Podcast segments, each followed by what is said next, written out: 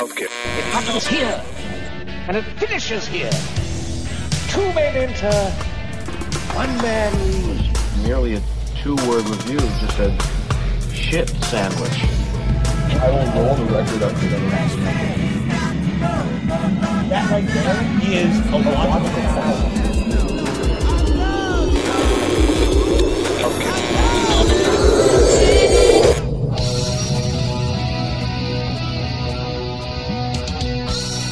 Welcome back, fellow music lovers. You are now tuned in to yet another exciting adventure with us here on Chunky Guys the Podcast. I'm your host, Kevin, as usual, and uh, I got a very special episode for you today for a couple reasons. One, our good friend Sean Barna is returning yet again. We cannot get rid of him, but um, he put out a, a, a magical, I'll call it magical, that works, a magical EP called Sissy that, uh, that deals with a lot of the things that he uh, thinks about a lot, a lot of the injustices in the world, um, and a lot of what it means uh, to just try and be a good human in in a um, in an environment that is largely uh, fueled by chaos. Uh, it is his best work. Um, it is uh, a sign of things to come, and it is something that we uh, here are very proud of him for. We've been friends with Sean's for a long time, um, and uh, he is one of my favorite people on the planet. So, in case any of you are looking for a uh, objective review, I, I don't think objectivity is necessary actually in, in a lot of music criticism sometimes, or discussions or interviews. Uh, Sean's a rad dude. He makes rad art, and um, we connected about four years ago. And the fact of the matter is, he was the first interview that we did down in the basement. Now, why is that important to you? Um, because the basement is no more. The basement got wiped out by a flood. If you've been following us the past few weeks, you know that's happened. Uh, it is not going to be repaired, or even if it is, uh, I, there's no real point for us moving our our material or our stuff or gear back down there. Uh, so, um, sort of rounded out. Said, uh, hey, you know, you were the first interview come by, and you can be the last. So, uh, this past Sunday, set up some chairs down there, and uh, me and Sean sort of sat in the wreckage and uh, talked about Sissy and talked about the world around us and talked about uh, just hung out. And you get to sort of get in on that. Uh, it was um, it was a great conversation. Every time uh, seeing him develop as an artist has been a thrill, and, and can't wait to see where it goes.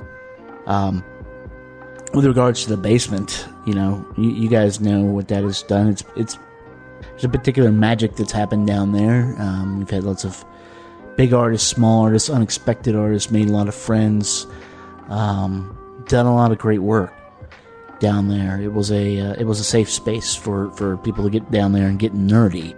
Whether you were somebody who was like trying to be um, a podcast person or a voice like Eduardo, who turns out he's fucking great at it, or you know somebody who's super established like Marcus Moore at Bandcamp, or like Phil Cook or Jenn Wasner or Nick Sanborn or the Futurebirds or fucking Roadkill Ghost Choir, Louis Weeks, uh, Noah Berman for that matter, um, Mary McLaughlin makes miracle medicine. There, there's a long list of people who have who have uh, mailed a horse. Long list of people who have been down there. Some of them have spent the night down there when they're on tour. Uh, they know. Uh, they know all about this place. Um, but it's fitting because you know we're we're getting out of DC. Nothing's going to change for the podcast except it'll be just done in in Milwaukee. But uh, still, it's sad to see it go. It's been a process, and uh, but this was this is good for me, and hopefully it's good for you guys to hear one last time down there. So that's what's going on. Uh, for this episode, and uh, I'll catch you on the flip side, talk you out. But in the meantime, uh, let's go hang out with my friend Sean down in the basement one last time.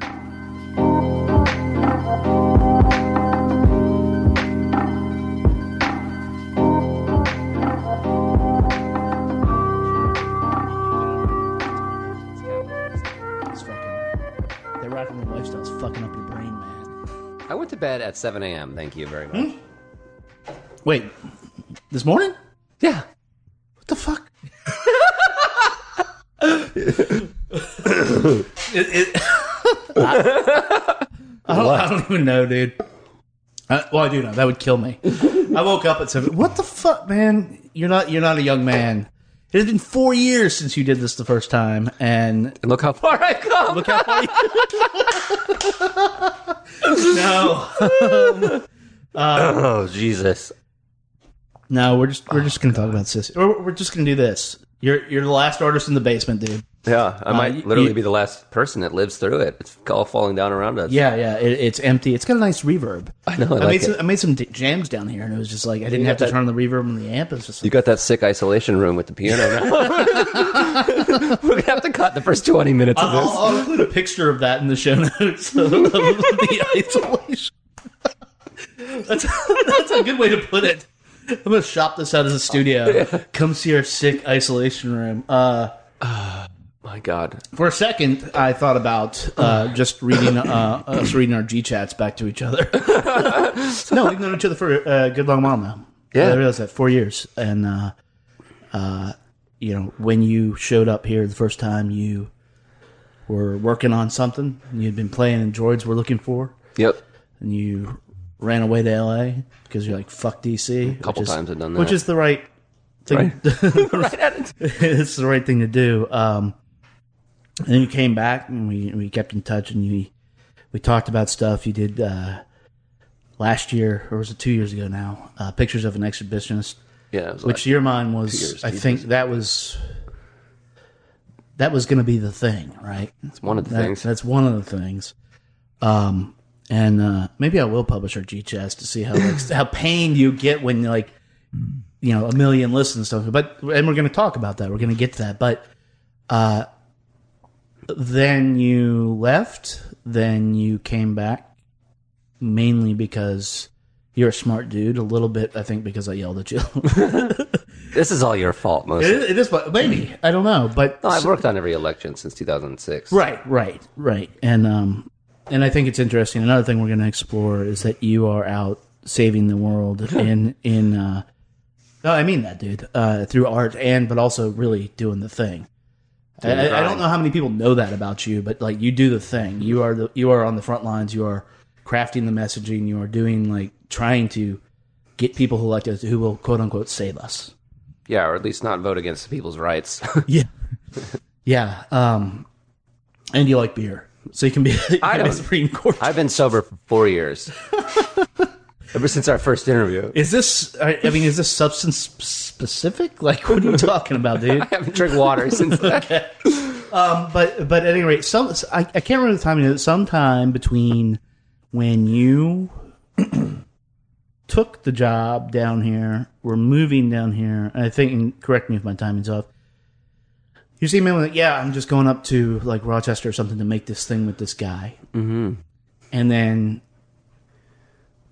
maybe midweek, I got something like a text or something, and it was like, "This is the best thing I've ever done." And I saw, uh, as your friend, knowing somebody, knowing you, knowing how uh, hard you are on yourself for the, and your art, I, I saw this side of like you were just uh, joyful about it, and it was great because that's what we all want for like this. is what we want for our friends, right? That's Sure. like so.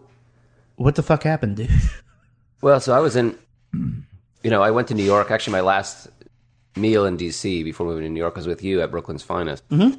and uh, and I was excited about it. And you're like, yeah, go to New York. That's actually where I was like, you know what, the hell with it, I'll go to New York.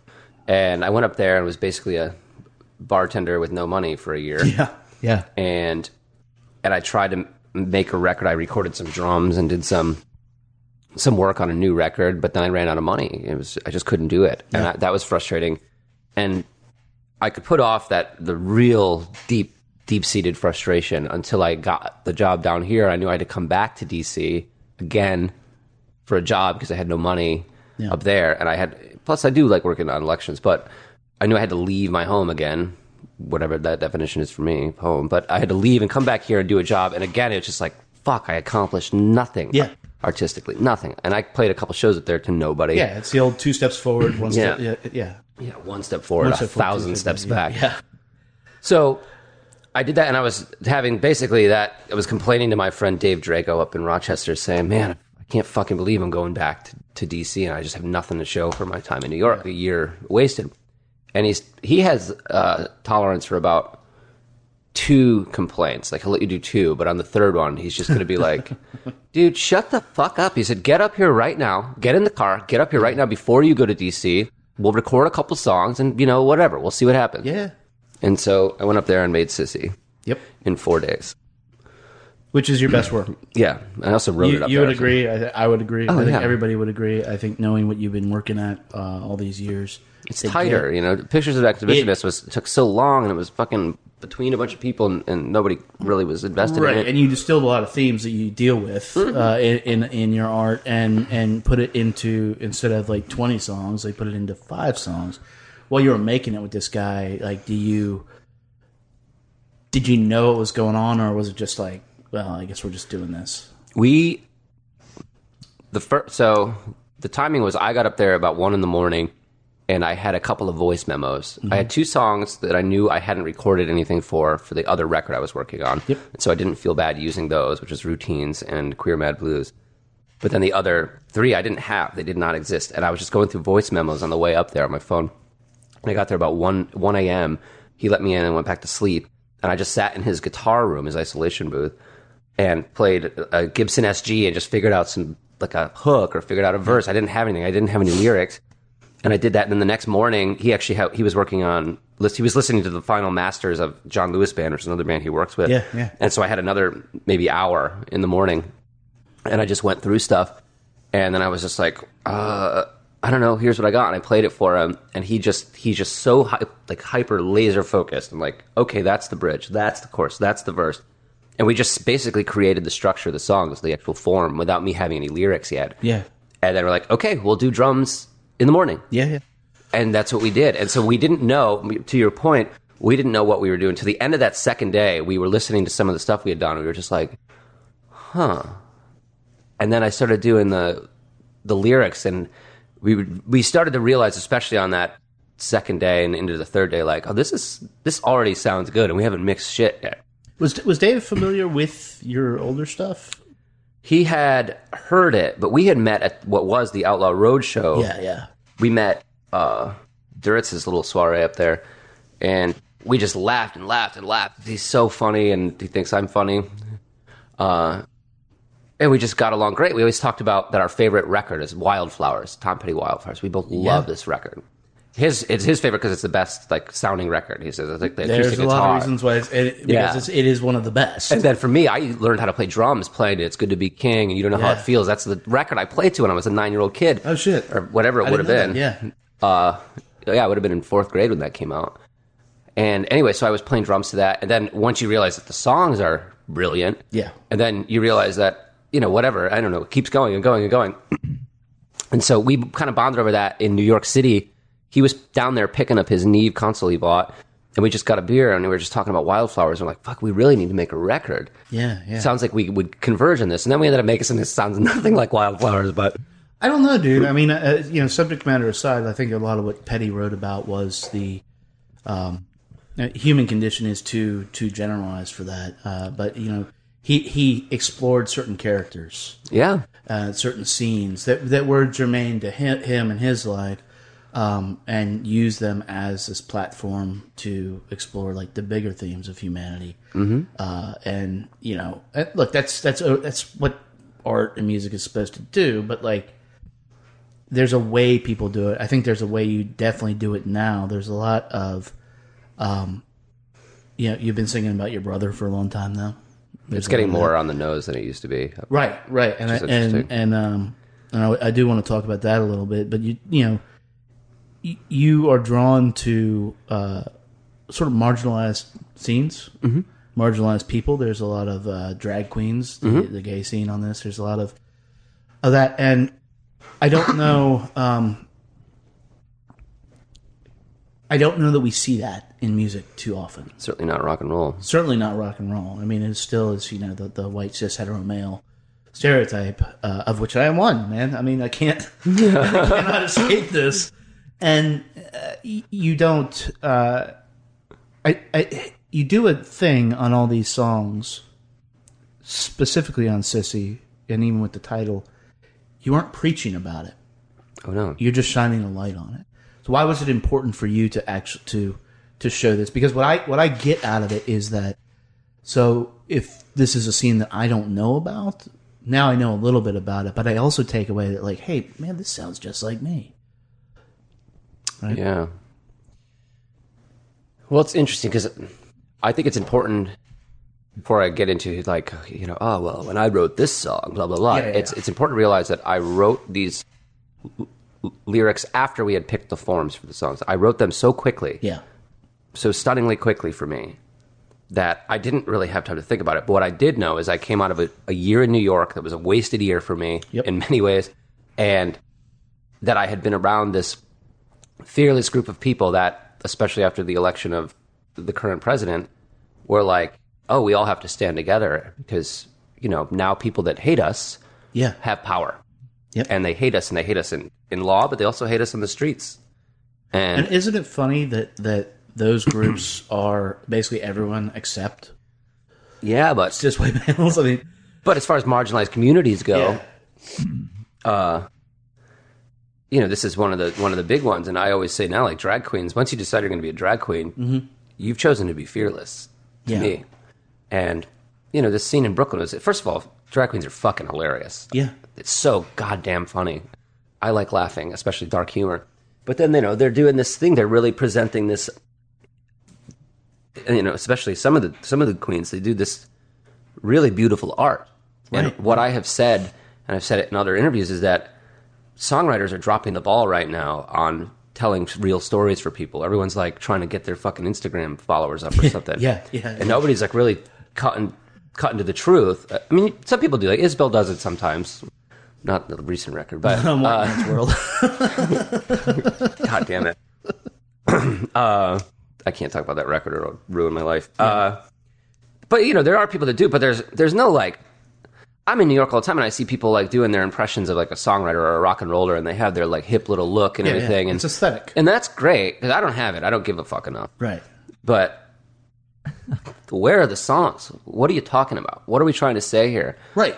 is that the best rhyme you can come up with? So anyway, I went up there and I had a few days and I just started writing out of my own anxiety because I, I didn't want to go back to DC. I wanted to be up there and be successful. You want to make art. yeah. And I, so I, I was like just anxious and it was just like angry and, and there we have it. So I, I don't know, you know, it's funny, this whole like telling the story of a scene, I really stole from Craig Finn. Yeah, yeah. yeah. I mean, the way that I do it and the, even like some of the delivery, I really I, stole I had that. to check. I guess a, a stalker just got arrested, and I had to check to make sure it wasn't you. 'Cause- No, I'm not one of his stalkers. I just like I remember hearing his uh hearing the Hold Steady for the first time when I was in the uh, Berlin. I was leaving. I was in the airport. My friend had given me all the records. I thought the Hold Steady, what a great name for a band. That's such a great fucking name. I Right, didn't know right, anything right. about them. That's actually how we met too. Yeah, and then I put on put on their first record. And I was, almost killed me. First of all, the Yep. Hold Steady almost killed me. It's a great fucking Right. name. And I put that on, and I was just like, oh, everything's just changed for me about songs. Because I remember I had just started writing songs, and the the number one thing you got to do is find your point of view in any art. And I didn't really have it yet. I was like, oh, I can come up with some clever lyrics, and I can tell a pretty honest story. But uh, my point of view is is boring right now, and I hadn't developed it. And that he's got such such a point of view. In fact, he should probably like move from it a little bit and see what else is out there. But like, he's got such a, a specific point of view. It was really interesting to me. I started thinking about that, like telling a story of a scene, and that's when I kind of started thinking, well, maybe I won't write songs about me all the time, Right, or maybe right, I'll right, write about the scene and try and paint this picture.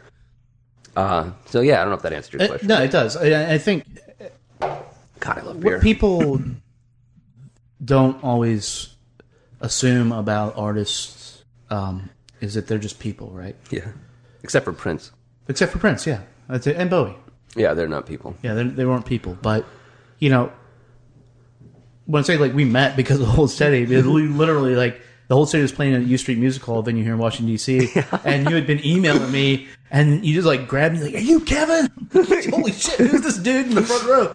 And you were having the time of your life because still- that's what you do at a Hold Steady show. It's the only shows I enjoy are Hold Steady shows. But but there's a couple things that have happened with you over the years, uh, and I think this is one of them. You, you know, you it's it's a very different thing. You know your you know your influences. You can talk about them all you want, um, and people do that and they make rip off songs and stuff. But what you've done, like saying a song like "Danger Baby," mm-hmm. um, when we were driving around listening to the demos for this, on Kauai.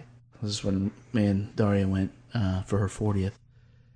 And, um, you know, she's always. I run it by her to give you feedback. That's funny. Because we both love you, and it's just like, so it's weird that you're a fucking rock star, and you are on this, on, on this thing. And she said, yeah, Sean really loves Hold Steady.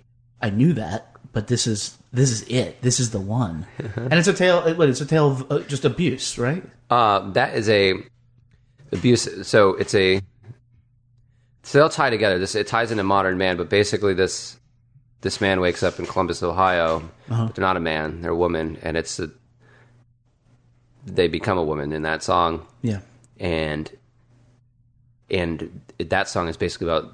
This is not something I've gone through, by the way, but it's my perspective, the anxiety that would come along with having to having to make that choice to be public about it or, or to live Yeah. that life. Yeah. and I mean choice about being public, not the actual uh, gender identity. But um, so it's just my story of that, and also this like, fuck you, we're going to be ourselves. But in that song, it's kind of tragic because they don't live. Yeah, yeah, they die, and it's a party. I mean, that, Yeah. you know, the the the the, It's a party. That's exactly. the, the hallmark of all Hold Steady songs is like there's a party going on, uh, but the party, the point of it is the parties will kill you.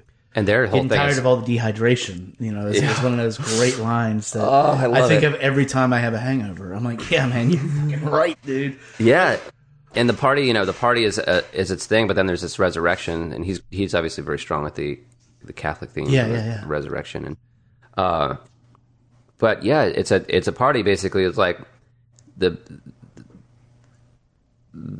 the foundation of it is like, oh, I'm I'm actually a woman, and like, well, now I'm going to live my life as a woman because I'm a woman, but people think I'm not a woman, and so let's just get fucked up. Yeah, which is a real. I mean, that, that's that's what we're dealing with in 2018, right? Sure. Um, as tolerant as people have become, uh, I know you said in some some ways you think it's worse than it's ever been. Well, the lines are drawn.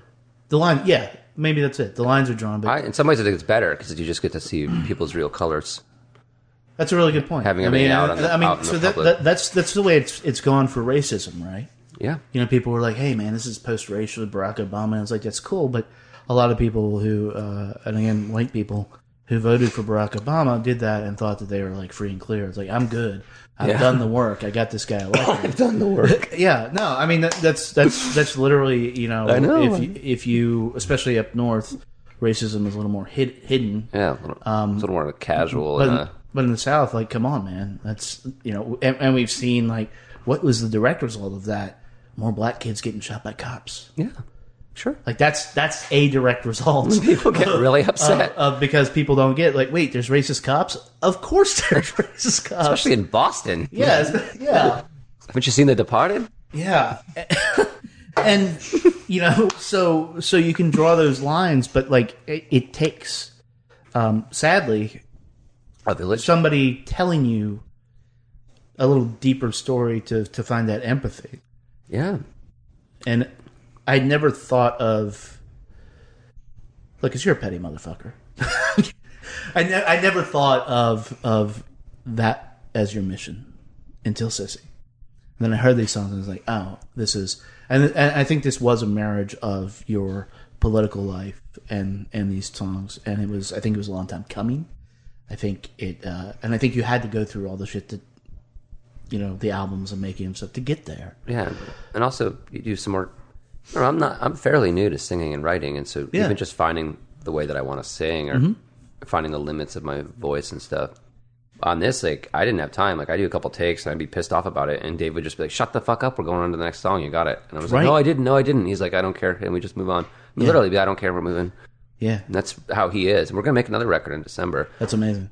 It's funny. Phil Cook is the same. He said the same thing about making um, his album uh, "People on My Drug" this year. Uh-huh. Southland Tales. He, he he said he's he just obsessed over. He's like, I got to get twenty vocals. Like, I got to do this right. And and he went up to uh, Justin Vernon's studio uh, in Wisconsin with his brother, and they knocked it out in eight days. And the reason was he was saying, "No, we got to do this. We got no man, we got it." This is, uh, I, I think it's a different kind of art, you know, because like, there's room for like Goodbye Yellow Brick Road, for example. Yeah. There's room for all these like space epic albums, but they it's rare I think that those land as truthful. They're just entertainment, and and this is something that like the rawness of it. Uh, Phil's albums now, Sissy for You, Lydia Loveless's Indestructible Machine is one of the best fucking albums ever made because they just knocked it out in a room in 48 hours, Isn't that great? right? I love that shit. right? She had written the songs, but she's like, "We're just gonna fucking do it," and we do it, and it worked, and it doesn't always work. Well, for me, it was that Dave and I. He's like, I'm a drummer and I can do drums. Like, like, put on the metronome and we're good. We'll just get it done. Modern Man is one measure of drumming repeated. He just took the best measure and repeated it. That's what we wanted. We You wanted, Kanye? and that's it. It just repeats. Yeah, And I played the whole song, but like he's like, well, uh, we both agree. We just wanted it to be like just a the one thing. kind of like a drone almost underneath. You know, it's just subconscious. You wouldn't necessarily realize it, but, but yeah, writing songs like this very quickly are great.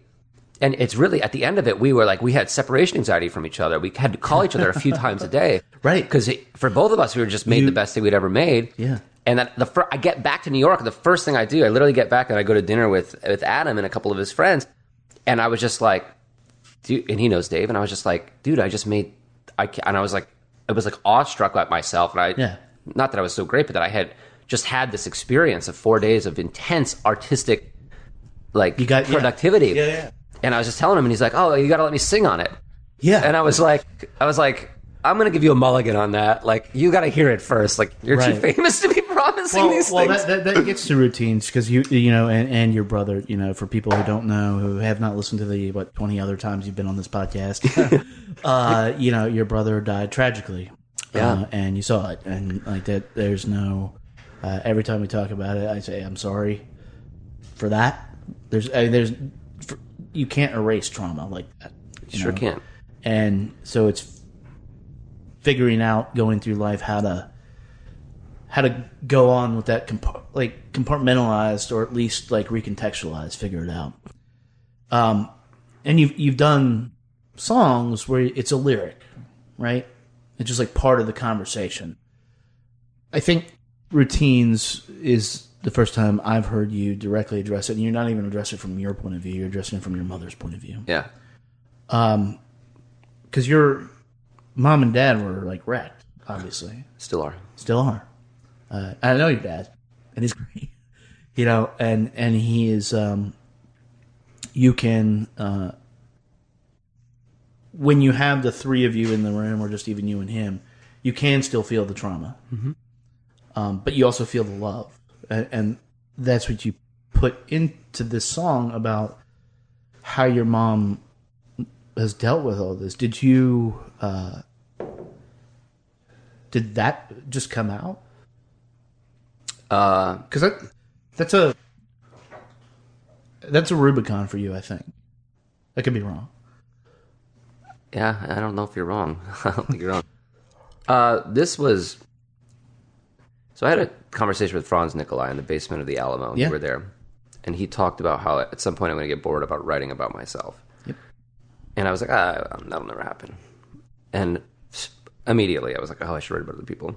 And you know, Springsteen famously does this, telling stories that he he hasn't lived necessarily. But I just thought, well, how can I write about somebody else? And I thought, like, well, let's who could I write about? And I said, what about my mom? And the image of that I have of her is her sitting on the porch smoking a cigarette. Yeah. And I thought, well, what better lyric to talk about somebody else than this woman? Yeah. It's not me. And that's what I wrote in LA when I was doing that Spring Awakening thing out there, the drumming thing. But uh,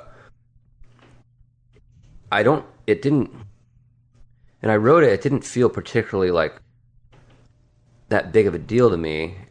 And I think it's because the earlier versions didn't have the the melody all worked out, and it wasn't as confident. Yeah. And it became. It's kind of like when other people heard it, they were like, Right. "Oh no, that's a fucking song. That's a song right there." Yeah. Yeah. And I was like, okay, well, that's that's cool. And you've been name dropping, uh, but your friend Adam Duritz of Counting Crows. Uh, so to be clear, It's funny. Yeah, it's like beyond name dropping now because he's actually just my best buddy up there. yeah, there. yeah, he's your friend. Which is which is another wild thing is that you when you when we first met and when we first talked about stuff, you were like Counting Crows is the best. And we look, we will always agree or disagree whether or not you should stop with recovering the satellites. We will disagree. and I that. would love to talk about with Adam sometime, but You're doing a Grateful Dead podcast. I'm doing a Counting Crows podcast. That's gonna be amazing. It's me and Adam talking about. it. We'll make it happen. I'm we'll in. make it happen. Um, but but uh, never. You know, this guy was your artistic. Again, we all have these beacons that we look to for how we want to do our art. This guy was yours, and then all of a sudden you're friends with him, and then you write a song of a guy who's arguably one of the best songwriters of a generation Sure. and he says, "Hey, man, I, I really want to sing on that song like that." Well, he said it. So there's a couple of steps to this, and I think was- I haven't even talked about this yet, really, like this. But the timeline is 2003. I get to college. Yeah. Three months later, my brother gets hit by a car. Yeah. First semester of college. So I go for a few years where I only listened to classical music and jazz because I was studying music. Yep. My senior year, I was like starting to come out of my fog, and I was like, well, I should listen to other music. And for some reason, I bought uh, Counting Crows Across the Wire live in the 10 spot, all that. And I listened to that. And I was, I kind of would skip to the the songs I knew, like I knew Long December, because the song, your brother gets hit in a car in November, like a song like Long December, you can really attach to. It's basically ca- capturing the sadness and this nostalgia, Yeah, and it's in winter. and you can you can apply it to any situation. Yeah, well, I mean, he made yeah, that's his he, that did fine. that song. The funny it's not even his biggest song, and it was right. huge. Right. right. Uh, so, like, you know, I listened and I attached to it. But then in 2007, I was about to go on tour, and my cousins brought me to a Counting Crows show, and I saw this this man who I didn't know be very vulnerable on stage and have these lyrics. Fucking, I mean, some of these lyrics, the first lyrics on his first record, on his first song, are the some of the best lyrics I've ever heard. Song around here. I mean, it's insanely good. yeah, I mean, you could put it on paper, look at it, and it's fucking good. So, anyway, so in a way, I used their music to just like kind of be sad about my brother and just kind of like try and get better. yeah. And then all of a sudden, he's singing on the song about my family, About your family, yeah. and and I remember recording. I walk in, I had had two hours of sleep in a car because I had driven up from Blacksburg, Virginia, because I had a gig. Jesus. It was. I slept in my car. I got down to below freezing. Yeah. And I just woke up and started driving some more. I was really tired. I get to New York. Uh, I get to Adam. We well, we went and saw a movie first. Me and Dave and Adam and some other people went and saw uh, Ready Player One, some IMAX thing. It's terrible. Yeah, I didn't like it. He did, but I didn't like it. Um, I was okay. I just don't care. But uh, I, anyway, I can't do a podcast with him now. It's fine. Bad taste in movies. No, He's got some weird taste. Uh, uh, and then we went to his house, and I walked in the door, and Dave, who's really in tune with me, immediately he had gotten there first and set up, but he immediately he just knows I'm going to be like a wreck during this, and he hands me a glass of scotch as soon as I walk into Adam's house, and I'm just pacing around the room, Yeah. and he's like playing my song and practicing it, and I was like, what the fuck is going on? yeah, And then he started singing on it, and, and Dave and I were just like, holy Christ, man, this guy. First of all, no ego, completely like yeah. absolutely professional. Right. No, and you know, at some point I was just like, "Hey, I need you to do this part again" and stuff. But I was like, "What's happening right now?" Yeah, and I, I This mean, guy could pay to have me killed, and I'm here telling him what to do on, his my song. right, and, and you know that's that's the thing is like um, I now now I have I want to see Adam's uh, enemies list. It's got no people on it. It's now short. yeah, it's got zero people. you know, yeah, that's the thing is that like, despite all that, it comes across as no ego. It's it. I mean, he's definitely talked about it. He's definitely talked about Sissy. Oh my Uh, god. he's been like a huge supporter of this, and it is, uh, for lack of a better term, kind of an anointment. Um, you know, look, you're in, you, you spend a lot of time in DC playing music. DC is big on DIY stuff, and you know they would like frown on that often, but really that's like that seems to be the the goal, right? You get not just your art accepted by people in general, but like your peers, which now Adam is yeah. one of yours, and that I mean that's a tacit endorsement of you, saying Yeah. because he doesn't, like I said, he doesn't have to do any of that. Well, yeah. I mean, he doesn't. For I mean, he has a lot of friends. A lot a lot of people want things from him. Yeah, and this was just he saw how excited I was about it, and so he wanted to sing on it. But then when he heard the song, I mean, literally, I have the text where he's just like, "I need to sing on routines. I need to sing on because that's a, and I've heard it without him on it, yeah, and it's still it's it's a it's a gut punch of a song, but partially because I know you and know what that meant to have him on it. So, but the, when I heard it with him, like it actually locked into this thing. of Like, oh, this is this is a fucking classic. and also his voice is not so i have a fairly unique vocal tone and so does he and so when he sings it's you know he can do background singing but it's really it's him it's always him It's a good contrast to your Irish brogue. fuck off Sorry. I'm not gonna let you go in. like I have a unique vocal. Th- no, i was waiting for it yeah. Um, no, it, uh, but to that, even that's like matured, right?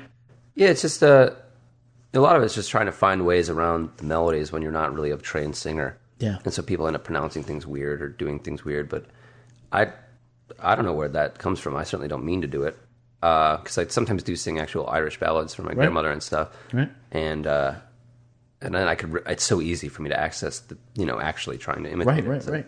but i don't i don't really know i don't know where it comes from i really don't And, and to be fair, like, look, we're the assholes. I think Daria and I are the only ones who like think that that's a thing. no the cutter street the, uh, the record people are like oh man you sound scottish and i'm like oh, i'm not it's like i don't know fucking mick jagger can sing he sounds american nobody No, gives like a fuck I, I think it's like I, I think that's a good point that you made. Like I think it's like you know American punk singers trying to sound British.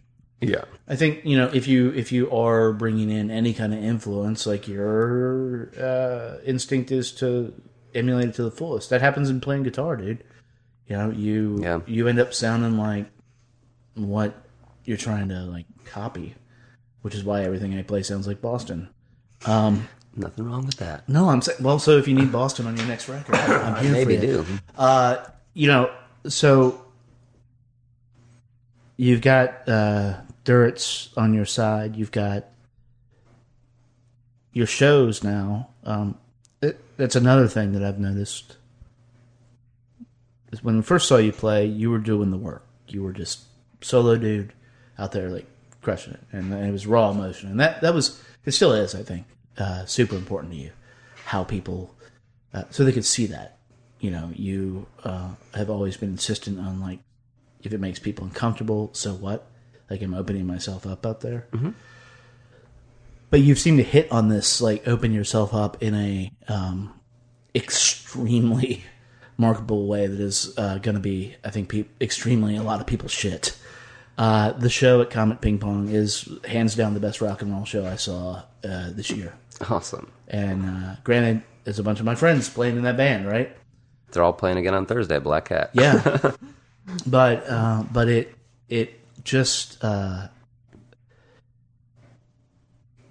it seems like everything works right now and it seems like you're you're happier because it's working.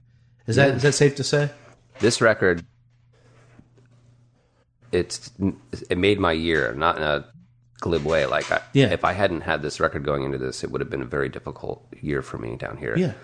But having this really something i'm really proud of that's a, a good foundation for everything that comes next. Right.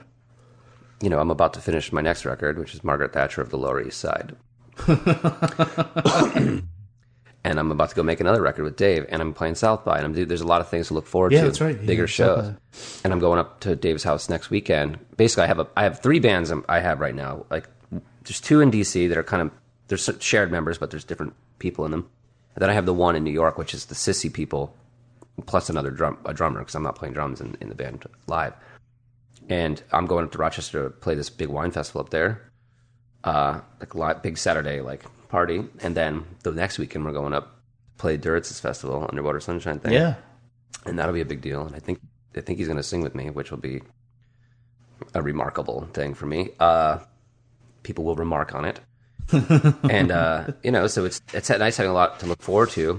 And my job, as hard as it is, you know, I'm I've been promoted. I'm I have a lot more yeah responsibility, and that's coming to a head Yeah, and that's about over. And then We're- I'm back yeah. to New York. Yeah, we're almost at the end. But yeah, I, I think, um, like like I said at the beginning, there was a change in you after you recorded this that I saw. yeah. That uh, you know, it's never good when two depressives are friends. I know. because then it's like, what do you fucking say? And you know, I yell at you a lot. You know, I, That's true. I come from a place of love. I yell back. you, do, you do yell. You, you do yell back, but it, but it, but it is like when when a friend can get that thing, that latch. You you all need it. Uh, we're sitting down here in in the basement. This will be the last thing in there. Uh, it's been like quitting smoking, dude. Which is, in case people don't know, that's the hardest fucking thing in the world to do. Yeah, my mom always said she'd rather have another kid than quit smoking, Yeah, no, that, that, which that- is a big deal coming from her, by the way. that- that's that's actually accurate, and um, uh, but part of why I can like let it go is honestly your EP because it's it speaks in a way that I want like you to be speaking, and I'm like happy and proud of you for be, for getting that done. And that so it's just like a, a you know it's just like positivity it just keeps sort of bouncing around like cool you know you're feeling down you can be like wait a minute like okay Sean did that and that's okay so maybe I can and you you keep carrying that shit forward And it's a fun record. It's it's, It's a- sad, it is but a it's, fun it's record. not it's, It's not a- a, downer to listen to until routines. But Yeah, and I and I do think uh, you know you joke with me once about like uh, Newport Folk Festival, but I, if you don't play Queer Mad Blues next year on the main stage, then um, we know America's doing it wrong. But America's doing it wrong if that doesn't happen. Talk about like classics on this album. That is, uh, I I think that's the best song. I, Cody and Cody is always going to have a place in my heart, just because that one guitar lick but I think this is the best song you've written, and it distills. It, it's a capper on this this cycle. It's a capper on the other songs, and, and it's well, it's last on this record because you yelled at me.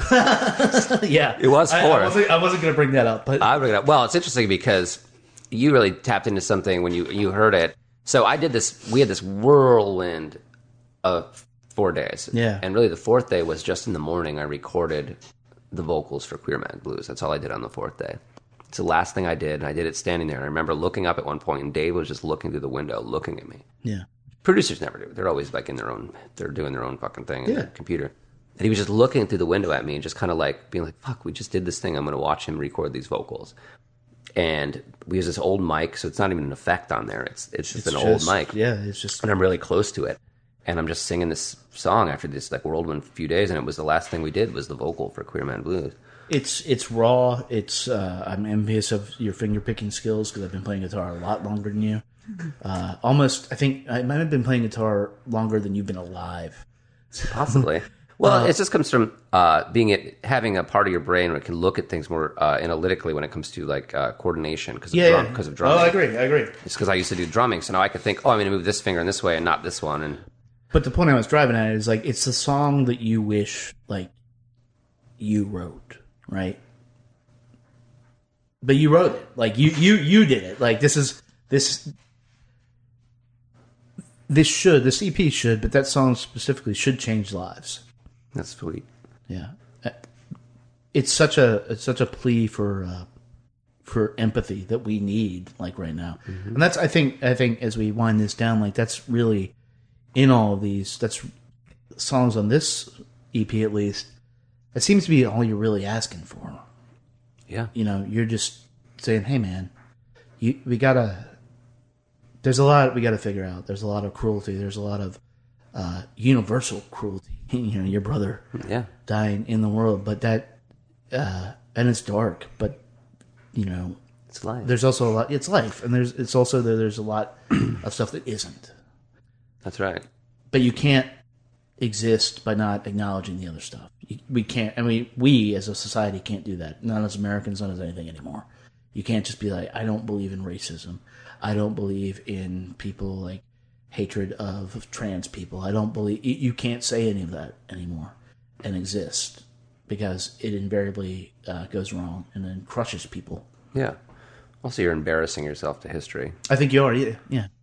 Are you fucking kidding? Who gives a fuck that much about what somebody else is doing? That's what I can't. Right. There's right. plenty of people I don't like, but I don't fucking obsess about the fact that I don't like them. And I certainly don't like them because they're part of some group that I don't know anything about. Right. Right. It's usually just because they're assholes. yeah. If you're a trans asshole, fuck you. I don't yeah. care. But Well, that's the thing. If you're an asshole, you're an asshole. you're not right. I don't care what color and- you are. and- who and it's always confusing, like the things we pick up on. And I think it shows for people who have that hate uh, in their heart. It shows a lack of intelligence. It shows uh, a, a cowardice that you can't just say, "I don't like you" because you're an asshole. yeah. Look, that's that has consequences. It does. like it, you know. But uh, I'm writing about some of the consequences, I think. huh? I'm writing about some of the consequences. Well, no, I'm just like the consequences of people having hate. Like these songs Yeah, are yeah. about that, is what I mean. Yeah, And my next record is even more about it, which I actually wrote that record before it was Sissy, but yeah. there's a lot. There's a lot to talk about, and we should be talking about it in rock and roll, and fucking nobody does, so I need to, I guess. Yeah. Be the be the superstar, man. Well, superstar. You already could- are, but you know. If I could break even on a record, I'd be happy. Dave made this one for free, though. So. Yeah, yeah. so you got Underwater Sunshine coming up. You got uh, you got a new record coming up. You got uh, an election coming up. Uh, anything else? No. South by Southwest, I guess. That's in March. South by Southwest. That's gonna be wild. That's gonna. I don't be know wild. What to expect there, but it should be good. You feel better about your brother now? My brother? Yeah. Uh, you know, the thing that it's interesting, like, it really just like the way that it affects my family. I think that I think of my whole family, even more of my extended family. It was like a linchpin in our lives where Yeah. just everything was not gonna be the same in a pretty bad way. So there's a lot of there's just an inherent sadness that I'm gonna have for the rest of my life. Right. Right. And that's okay. It's you okay. know. I can deal with it. You know, I just hope that other people are able to deal with it. You know, I try to hike a mountain or look at something a couple couple seconds longer than I would and admire that for its beauty. And just little things you just try Yeah. just like try and exist. You know, I also drink beer and Stay up till seven in the morning. sometimes, you know, having a good time. Yeah, you know that's rock, no, that's a rock and roll lifestyle, dude. Uh, next time we talk, it obviously won't be in this basement. And, Or we break in and fucking do it. Fuck them. oh shit, good. That'd that's be a, raw as That's the whole thing. uh, I expect you to be addicted to no less than three drugs. Oh, absolutely. Living that rock and roll figure those- lifestyle, and have thrown at least two TVs out of a hotel room. Perfect. Uh, so uh, thanks a lot, Sean. Thank you, It's been, um, what a journey here in this basement. I will be king, I spoke. I took what I wanted, the queens and the jokes. I burned all my belongings, except Jesse to know.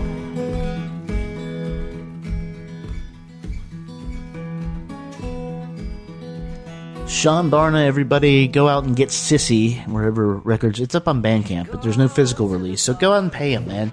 We've been talking about. you can stream this shit everywhere, but give him a few bucks. I think it's like it might be um, pay your own price. It should be five bucks. It's a fucking great EP. It's one of my favorite EPs of this year, favorite piece of music of this year, and it's one of the best things he's done. Um, and the stuff he's working on now, it's it's just gonna get better. He's playing at uh, Underwater Sunshine Fest that uh, Adam Duritz, his friend Adam Duritz, is throwing, going on here in a few few weeks. I think the second weekend of October. There'll be it'll be in the show notes and the show dates. Uh, and like you heard him say, he's going back in the in the studio. Uh, his political job. Uh, he's trying to get the people that you want uh, that, that that are going to sort of save us, at least on the the government front, in the office. Um, yeah, uh, and um, so yeah, just do all that, man. Do all that, and then we'll. It won't be the last time we talk to Sean. I guarantee you that. Uh, that is it for this episode of Chunky Glasses, the podcast. If you like what you heard, do the thing, man. Subscribe to us on iTunes. Give us a rating or a message there. You can uh, listen to us on Google Play, Mixcloud, Stitcher, and Spotify. You can follow us on at Chunky Glasses on Twitter and Instagram, and it's Facebook slash Chunky Glasses. Always at www.chunkyglasses.com.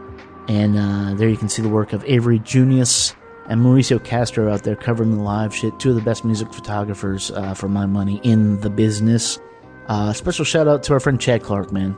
Got the rights back to uh, to his masterful Beauty Pill album. Describes things as they are. If you haven't heard it, get on it now because it's going to disappear for a little while. It's going to come back, but it's going to disappear for a little while and uh, maybe before we get out of town, we'll have him back on to. Maybe we'll talk about that. I don't know. We had something planned before the before the uh, basement got destroyed.